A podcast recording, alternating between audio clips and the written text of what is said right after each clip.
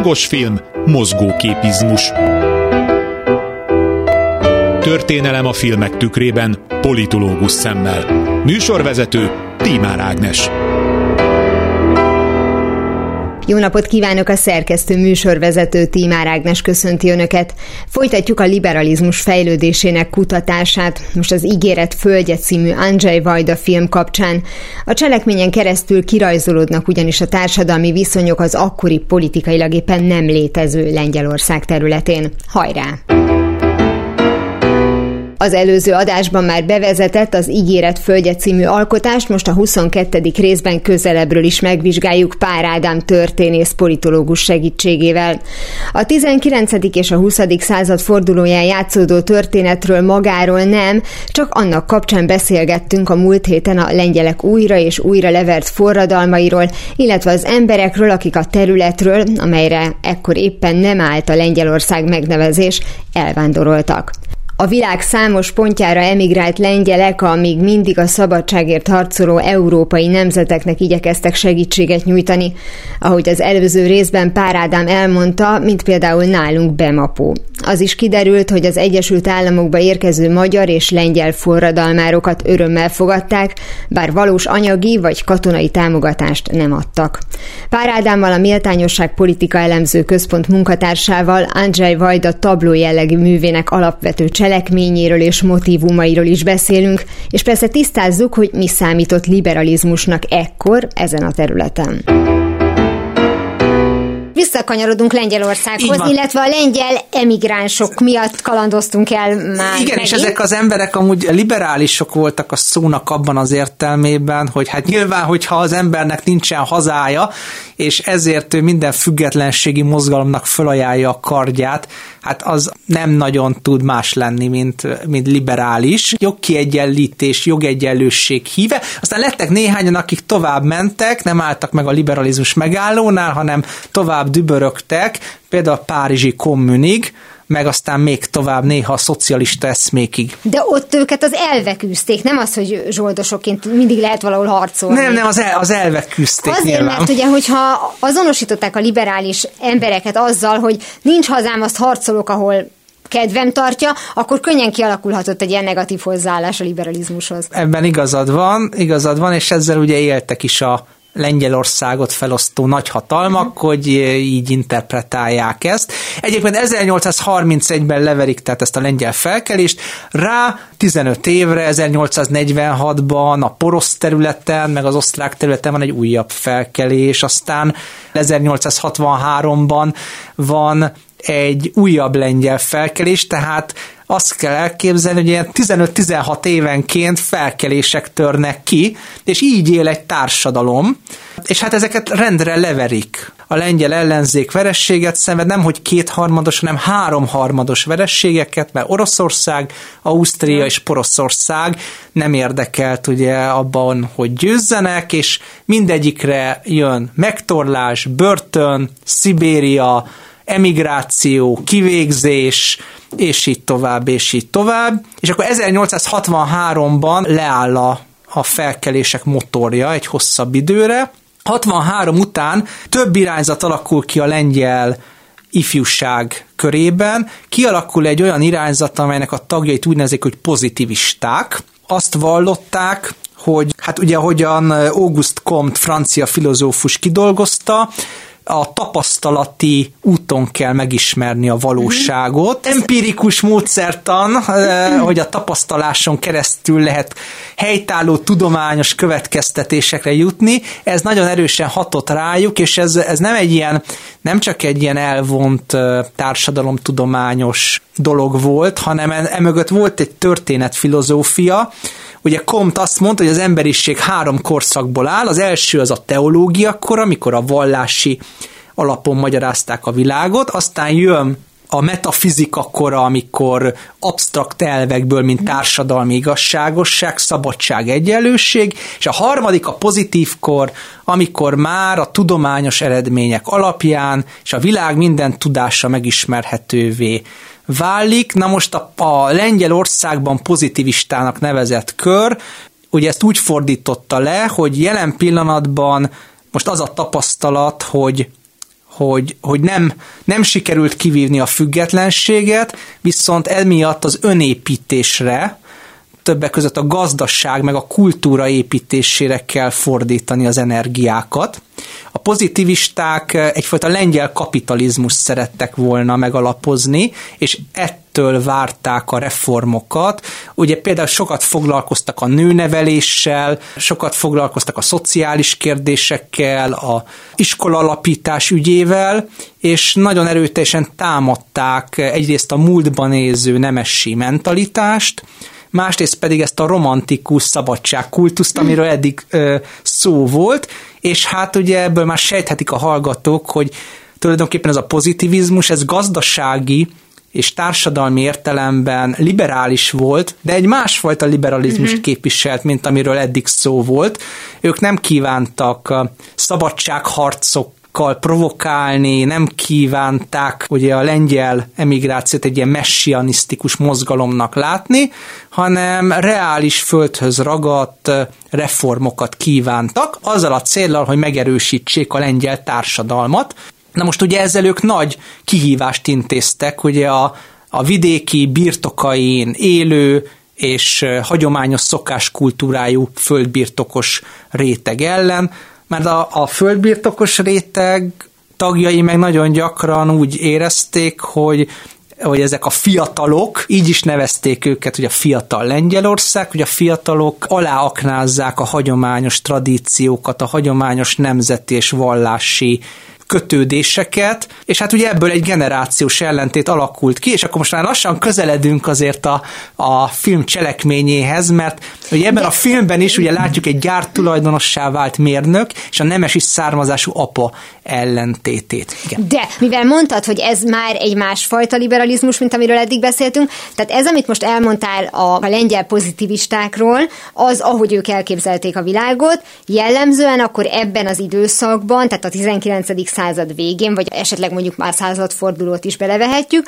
ez volt tulajdonképpen a liberalizmusnak a definíciója, vagy tudsz mondani egy olyan definíciót, ami az akkori liberalizmust lefedi? Hát a liberalizmusban az a szép, hogy nagyon könnyedén, nagyon rugalmasan tud alkalmazkodni a helyi régiók sajátosságaihoz, a helyi nemzeti regionális feladatokhoz. Ez egy adaptív eszme. Ez egyébként így, így van. Nyilván, nyilván vannak a liberalizmusnak alapgondolatai, amik egy lengyel liberálist egy orosz liberálissal összekötnek, vagy egy izraeli liberálist összekötnek egy palesztin liberálissal, tehát vannak ilyen alap eszmék, például a jogegyenlőség.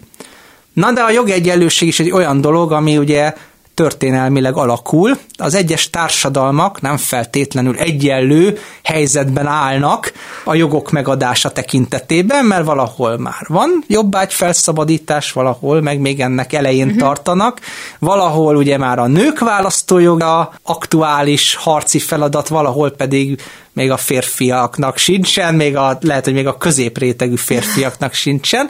Tehát a liberalizmus az nagyon ahogy te is mondtad, igen, tehát egy nagyon könnyedén formálható eszme, amelyik ugye az adott társadalomnak a sajátosságaiból tud építkezni. Most ugye a pozitivisták abban hoztak egy ilyen forradalmi gondolatot, hogy ők szakítani kívántak a nemesi társadalom számára ilyen autentikus, hazai talajon kisarjat liberális gondolattal, és behozni egy teljesen vadi újat, amit ugye nyugati kapitalista országokra szabtak. Uh-huh. Tehát Angliára, Egyesült Államokra és Franciaországra. De miért ezt nem gondolták végig? Vagy nem? Tehát most csak arra vagyok kíváncsi, hogy ők akkor az eszme magukévá tételével nem csak azt várták el, hogy mondjuk liberálisok legyenek, hanem hogy ezáltal váljon nyugativá az ő országuk. Igen, igen, tehát volt ebben egy, egy nyugatosítási uh-huh. törekvés határozottan. Egyébként ezek nagyrészt írók voltak, és legalább kettő nevet említsünk meg, csak a két magyar földön talán legismertebbet, ugye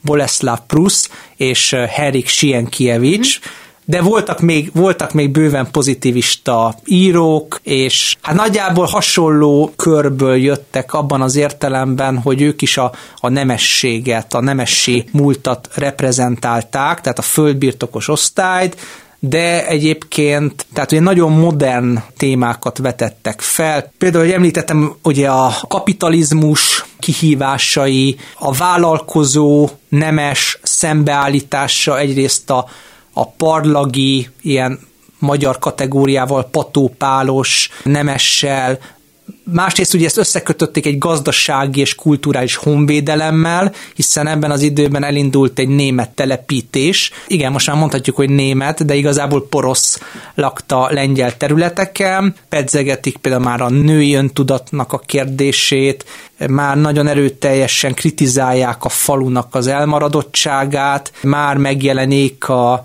például a zsidó-nem zsidó viszony ábrázolása, egyébként az ígéret földjében is, ez masszívan megjelenik. Általában így a lengyel tabló jellegű filmekben valahogy mindig előkerül, nem? Így van, és ha már itt tartunk, akkor egy dolgot még el kell mondani, hogy miközben a lengyelek ugye küzdöttek a, az egykori lengyel-litván unió helyreállításáért, azért ne felejtsük el, hogy hogy ezen a területen nem csak lengyelek éltek ám, sőt, igazából a régi lengyel-litván államban a tulajdonképpen etnikailag lengyelek kisebbségben voltak, tehát itt ezen a területen éltek litvánok, belorusszok, ukránok, zsidók, akiket ugye korabeli logikával ugye külön választottak a vallási alapon a, a lengyelektől. Jó, hát nyilván a kultúra egyes eleme is külön választották, hiszen van egy jiddis nyelvű zsidóság. Igen, igen, tehát hogy nem ismerték el a származás alapú mm. zsidóságot, hogy egyébként magát lengyelnek vallja. Így van. Hiába. Vagy litvánnak, vagy Így ukránnak. van, így van. Tehát mondjuk tegyük fel, hogy volt egy, egy zsidó család, ahol lengyel szabadsághősöknek a kultuszában nevelkedett valaki, hiába tartotta magát az illető, 120 százalékosan lengyel és patriótának. Lengyelül, lengyelül beszélt. És mondjuk lengyelül beszélt, de pusztán a vallás alapján ő zsidó nemzetiségűnek számított, pont úgy, mint Oroszországban, vagy a, vagy a későbbi, illetve ekkoriban létrejövő Romániában. Uh, igen, tehát ez 21. századi fejjel megint nehéz megérteni, hogy az egyénnek nem az önbesorolása számít, hanem, hanem egy vallási lehatárolás. Ráadásul a helyzetet még bonyolította az is, hogy hogy megjelent Lengyelországban egy iparosítás, és megjelent egy lengyel munkásmozgalom. Nos, a lengyel munkásmozgalom mellett megjelent például külön zsidó munkásmozgalom is. Itt nem tudjuk igazából, hogy ez a különválasztás és a nemzetiségnek mondja a litván mellett a zsidót is, hogy ez egy ilyen szándékos kirekesztés volt, de miért lett volna az, hiszen akkor mindenkit kirekeszt, mert te mondtad, hogy kisebbségben voltak ugye a lengyelek, uh-huh. vagy pedig ennyire nem látták át a kettő közötti különbséget? Nem, nyilvánvalóan ez úgy működik, hogy semmilyen lehatárolás nem szándékos kirekesztés. Amikor ez megszületett, akkor ez természetesen következett a 17. századi lengyel-litván államnak az egész szerkezetéből, hogy a zsidóságot egy um, király, meg adott esetben a földesurak védelme alatt álló külön rétegnek látták, amelyik valahonnan érkezett Németország területéről, de erre az időre ez, hogy mondjam, így, így szervesül, vagy bekövesedik ez a hozzáállás. Tehát ők azt gondolták, hogy, hogy biztos vándornép, és ők ideiglenesen vannak ezen a területen, és ha már itt vannak, akkor éppen lengyelül beszélnek. Kezdetben ugye nagy tömegben ugye a jiddis nyelvet. Persze, csak aki már asszimilálódott, az Igen. nem csak azért gondolom azt, hogy pontosan tudták, hogy ez így fals, ahogy ez a felosztás történt, mert hogy valóban ugye mondjuk lengyel identitással rendelkezett a korábban uh-huh. példaként felhozott család, és most, amit mondtál, hogy akkor nem csak simán munkás mozgalom, és hogy erre nem tudom, válaszként érkezhetett meg ennek a zsidó változata, nem, elnézést. Nem, nem, nem, ez úgy, úgy működik, hogy ugye az orosz birodalom területén, mondjuk az orosz birodalom alatt lévő lengyel területeken nyilván ugye volt egy olyan munkás mozgalom, amelyik egy össz-oroszországi, összbirodalmi keretben gondolkodott, na Na de amellett nyilván megjelent az alatt néha azzal átszínezve egy olyan munkásmozgalom, amelyik a lengyel államiságot is hát a céljai közé vette, ebből nőtt ki 1895-ben a lengyel szocialista párt, amiben a későbbi államalapító József Pilsudski is tevékenykedett, és akkor ugye pont a nemzetiségi elhatárolások miatt, ugye ahogyan Oroszországban megjelent egy külön zsidó munkásmozgalom, uh-huh. amelyik egyébként frakciója volt az 1898-ban megalakult oroszországi szociáldemokrata munkáspártnak úgy megjelent egy ilyen zsidó munkásmozgalom is, amelyik ugye a lengyel munkásmozgalommal társadalmi kérdésekben teljesen egyetértett, egyetértett, viszont nyilvánvalóan kulturális alapon mégis távol állt tőle, miközben egyébként a célok teljesen egységesek voltak. Közösen álltak szemben a nagytőkével,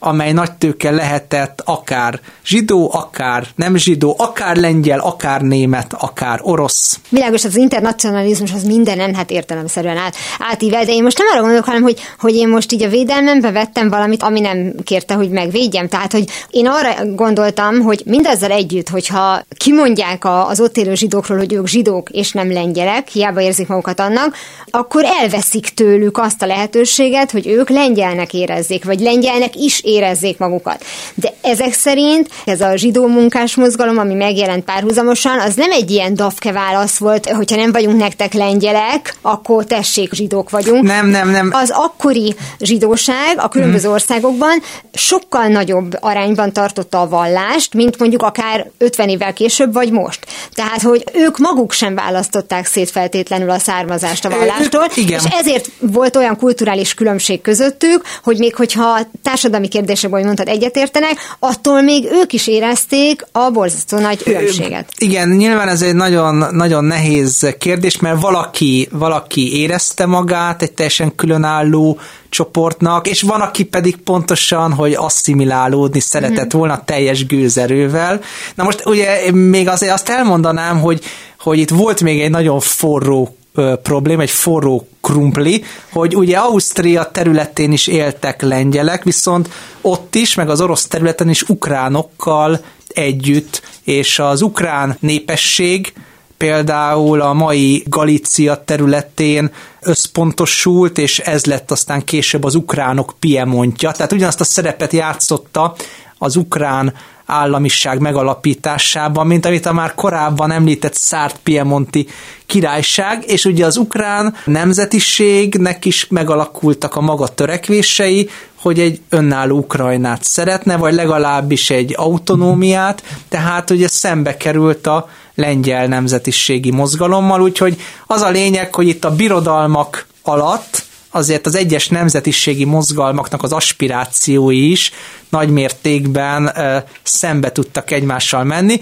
és hát persze ott van a 90 a nép, az Isten adta nép, amelyik meg nagyon szépen élte a maga életét, járt a templomba, meg nevelte a gyerekeit, és gőze nem volt arról, hogy ilyen politikai, meg nyelvi küzdelmek vannak, hanem azt szerette volna, hogyha békén hagynák. Ugye az egyes emberek, tehát a maguk kis világában élték az életüket, Na most ebből a világból mondjuk a kapitalizmus, a maga vasútjaival, gyáraival az eléggé kirántotta őket, Na és akkor ugye így jutunk el oda, hogy ebben a filmben ugye ábrázolják Ouch városát, amelyik ugye a lengyel Manchester erre a hírnévre tett és, szert. És most kér, kérlek, hogy ejtsd ki úgy, ahogy az elmúlt nem tudom hány évtizedben itthon kiejtették, mert itt senki nem tudja, hogy mely városról van szó. Itthon állandóan Lócnak mondták. Igen, mert igen. még a, a Zvotit is, ugye a fizetőeszközt is Zlotyinak mondták. Uh-huh. Mintha meg se próbálkoztunk volna azzal, hogy valami hasonlót ejtsünk ki.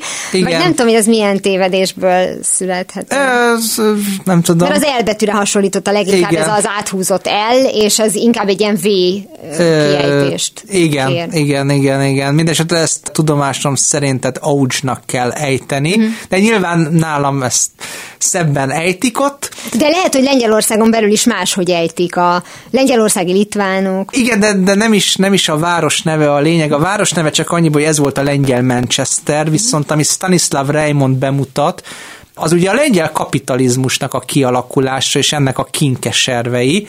Ja igen, itt azért egy pár szót azért ejtsünk Raymondról, mert eh, nyilván Magyarországon mindenki a Parasztok című regényéről, és a belőle, Maximum és a belőle készült filmsorozatból ismeri a nevét, és ez Stanislav Raymond, hát nagyon hosszan lehetne róla beszélni, igyekszem csak röviden, hogy, hogy ő nagyon sok foglalkozást kipróbált, tehát dolgozott a vasútnál, vándorszínészként járta a lengyel területeket, kapcsolatba került a spiritizmussal is. Ő nem a nemesi származású volt, tehát ugye az eddig említett írók, de hogyha visszamegyünk, akkor Adam Mickiewicz, Cyprian Norvid, Bruce, Sienkiewicz, egytől egyig ugye nemesi származásúak voltak. Most Raymond volt az az író, aki hát alulról egy ilyen szegény csavargó sorsból ismerte meg a lengyel életet, nyilván egészen más perspektívával.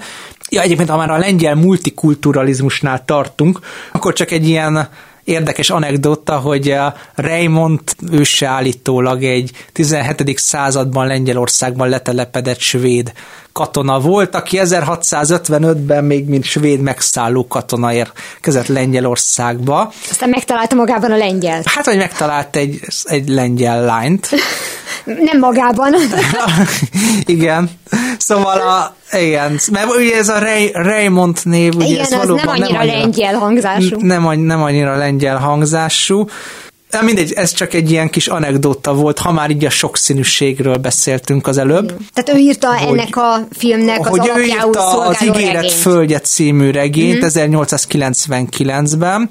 Ugye ebben az időszakban gőzerőre kapcsol, szó szerint gőzerőre kapcsolta az iparosítás Lengyelországban, egyébként többen írtak hasonló témában, tehát ekkoriban az iparosítást és az ipari munkásság életét, a nagyvárost fölfedezte a lengyel írótársadalom. Amúgy nagyon érdekes, hogy a, a lengyeleknél majd a következő évtized lesz az, mikor fölfedezik a parasztságot, és elkezdenek kimenni falura, megismerni a paraszt életet, tehát, tehát ami egy olyan fél évszázaddal korábban lezajlott Oroszországban, úgy értem, hogy a orosz birodalom uh-huh. orosz és ukrán magterületeim, tehát kialakul egy ilyen lengyel népi mozgalom. Egyébként is ugye az agrár zavargásoktól zaklatott ez az időszak, a magyarországi agrárszocializmustól kezdve, szicíliai, spanyolországi, stb. paraszt mozgalmakig, meg 1907-ben van Európa utolsó hagyományos kaszás paraszt felkelése Romániában, az utolsónak mondják, de hogyha Oroszországot is Európának tekintjük, akkor bőve még a 30-as években a sztálini rendszer ellen is voltak parasztfelkelések. Ugye ekkoriban, tehát Raymond ugye az ipari munkássággal és a kapitalizmussal foglalkozik. Ugye a, a regény is, meg a film is azt mutatja be, hogy van három fiatalember, és ezért mondtam a sokszínűséget, mert adva van egy lengyel, adva van egy német, meg adva van egy zsidó, mondhatni, hogy ez akár egy vicc. Ezt akartam mondani, hogy bemennek a kocsmába. Igen, itt nem a kocsmába mennek, hanem alapítanak közösen egy gyárat, aminek az oka az, hogy ugye hát egy ilyen közös vállalkozásban tudnak kiteljesedni, mert mind a hármuknak van olyan gyengessége, ami miatt nem tud, vagy nem akar belevágni egy vállalkozásba, és akkor ez, úgy összeadják a képességeiket. Na most ugye ez a Boromicki nevű mérnök, aki a lengyel főhős és a főszereplő, hát ugye az ő ő metamorfózisát mutatja be a, a film. Tehát ő a ő lengyel. a lengyel, igen, igen. Tehát, hogy hogyan válik ugye ebből a vidéki származású és a nagyvárosba került mérnökből hogyan válik egy, egy olyan vállalkozó, aki már csak a pénzhajszának él, és hát az hagyja, hogy elszakad a apja meg a nagyapja nemesi konzervatív örökségétől, de még eltaszítja merő üzleti okból a, a menyasszonyát is, hogy feleségül vegyen egy, egy pénzes libát, és a vastag bankbetétjét. Mert eredetileg a mennyasszonya gondolom ugyanúgy faluról való volt, Így mint van. ő és paraszt. Nem, nem, ő, ő is egy nemesi kisasszony volt. Ja, de, bocsánat, de a lényeg, hogy faluról. De a lényeg, származott. hogy faluról, és egyébként a, a filmben, mikor ugye a nagyvárosba kerül, akkor el is borzad a, az ott látottakon, mert ugye hát nyomor van, mint ahogy általában az ilyen hirtelenjében kialakult nagyvárosokban. Igen, de most nekem ez annyira furcsa, hogy ugye egy meggazdagodó polgárral van dolgunk, tehát ez egy a polgárosodásnak uh-huh. az mhm. ideje, és ő volt tulajdonképpen ennek a minta példánya akkor, Mi volt a gondja egy nemesi származású lányjal? Oké, hogy, hogy vidékről jött, és oké, hogy ő gazdag lányt akart, mert még több pénzt akart, csak és kizárólag ez volt a gond? Hogy nem volt elég pénzes? Hát azért mégiscsak egy nemesről van szó, tehát hogy nem a cselédlányt akarta elvenni. Hát igen, de ugye azt ábrázolja a film, meg a regény is jó pszichológiai eszközökkel, hogy a főhősünk egyre inkább azonosul az új az új erkölcsökkel, pontosabban az új, ami új erkölcsnek gondol, az az ő apja, meg a mennyasszony a szemében maga az erkölcstelenség. Tehát, ugye Nevezetesen? Az, hát a egoizmus, ugye az anyagi javaknak a hajszolása, és hát ugye egyáltalán neki nagyon megtetszik a, a döntően idegenből érkezett nagytőkéseknek a, a mentalitása. Tehát ugye van például egy üzletember, aki megvásárol egy hatalmas házat, és azt mondja, hogy hát csak ráfizetése van belőle, de hát hadd legyen, már megteheti. Tehát ez Tehát, egy igazi amerikai. értelmezi a, igen, a polgárosodásnak. De egyébként ez nem egy, hogy mondjam, nem egy ilyen kelet-európai sajátosság, mert az Egyesült Államokban is, ha elolvassuk a Jack London Mark Twain regényeit, vagy elolvassuk a korabeli szociográfiákat, vagy publicisztikákat, amerikai irodalomnak és sajtónak a nagy része azzal foglalkozik, hogy milyen korrupt és erkölcstelen az üzleti élet, és tele van panasszal a korabeli sajtó azzal, hogy a rablóbárok hogyan szerzik a vagyonukat, Nos, rabló bárók azok nem csak, vagy oligarcháknak is nevezzük őket, ez ismerősebb szó, tehát nem csak az Egyesült Államokban voltak, hanem ugye mindenütt, ahol hirtelenjében megnyíltak a lehetőségek a tőke előtt. És ugye hogyan jön ez a témánkhoz a liberalizmushoz? Hát itt már ugye nyomát sem látjuk a liberalizmus emancipatórikus uh-huh. tartalmának. Miközben ez... pedig az eszmét annak vallják? Tehát, hogy azt gondolják, hogy a liberalizmusnak így kell kinéznie? Hát lényegében nem tudják, de teszik, tehát, tehát azt gondolják, hogy ez a fejlődés, nem is ezt a szót használják hogy liberalizmus, hanem a progresszió, ez a szó jön divatba de ebben akkor az miért, időben. Várjál, de most akkor van egy progresszió nevű, mondjuk úgy, hogy eszménk, ami tökre más, mint a mostani liberalizmus, akkor miért tekintjük akkori liberalizmusnak? Mert lényegében véve azt a nyugatos programot, amit a liberalizmus képviselt, azt igyekezett átplántálni, és egyébként a liberalizmusnak azokat az elveit, amiket már megismertünk, a jogegyenlőséget vallotta. Tehát a, van egy bizonyos emancipatórikus tartalom azáltal, hogy lecserélni a régi nemesi világot, uh-huh. és helyreállítani a polgárit. Na de itt ez meg is áll. Pár Ádám történész politológus vendégünkkel a jövő héten maradunk Közép-Kelet-Európában, és az Ígéret Földje című dráma kapcsán elemezzük tovább a 19. és a 20. század fordulóján a lengyelországi liberalizmust. Ez volt már a hangos film mozgóképizmus, legközelebb ismét szombaton délután fél kettőtől várom önöket. Természetesen a korábbi adásokat, ahogy a mait is hamarosan megtalálják archívumunkban, valamint podcastként. Kövessenek minket a Facebookon, és ha még nem tették, iratkozzanak fel YouTube csatornán témánkra. Köszönöm a figyelmüket, a szerkesztő műsorvezetőt, Tímár Ágnest hallották. Viszont hallásra! Hangos film, mozgóképizmus. Műsorvezető Tímár Ágnes.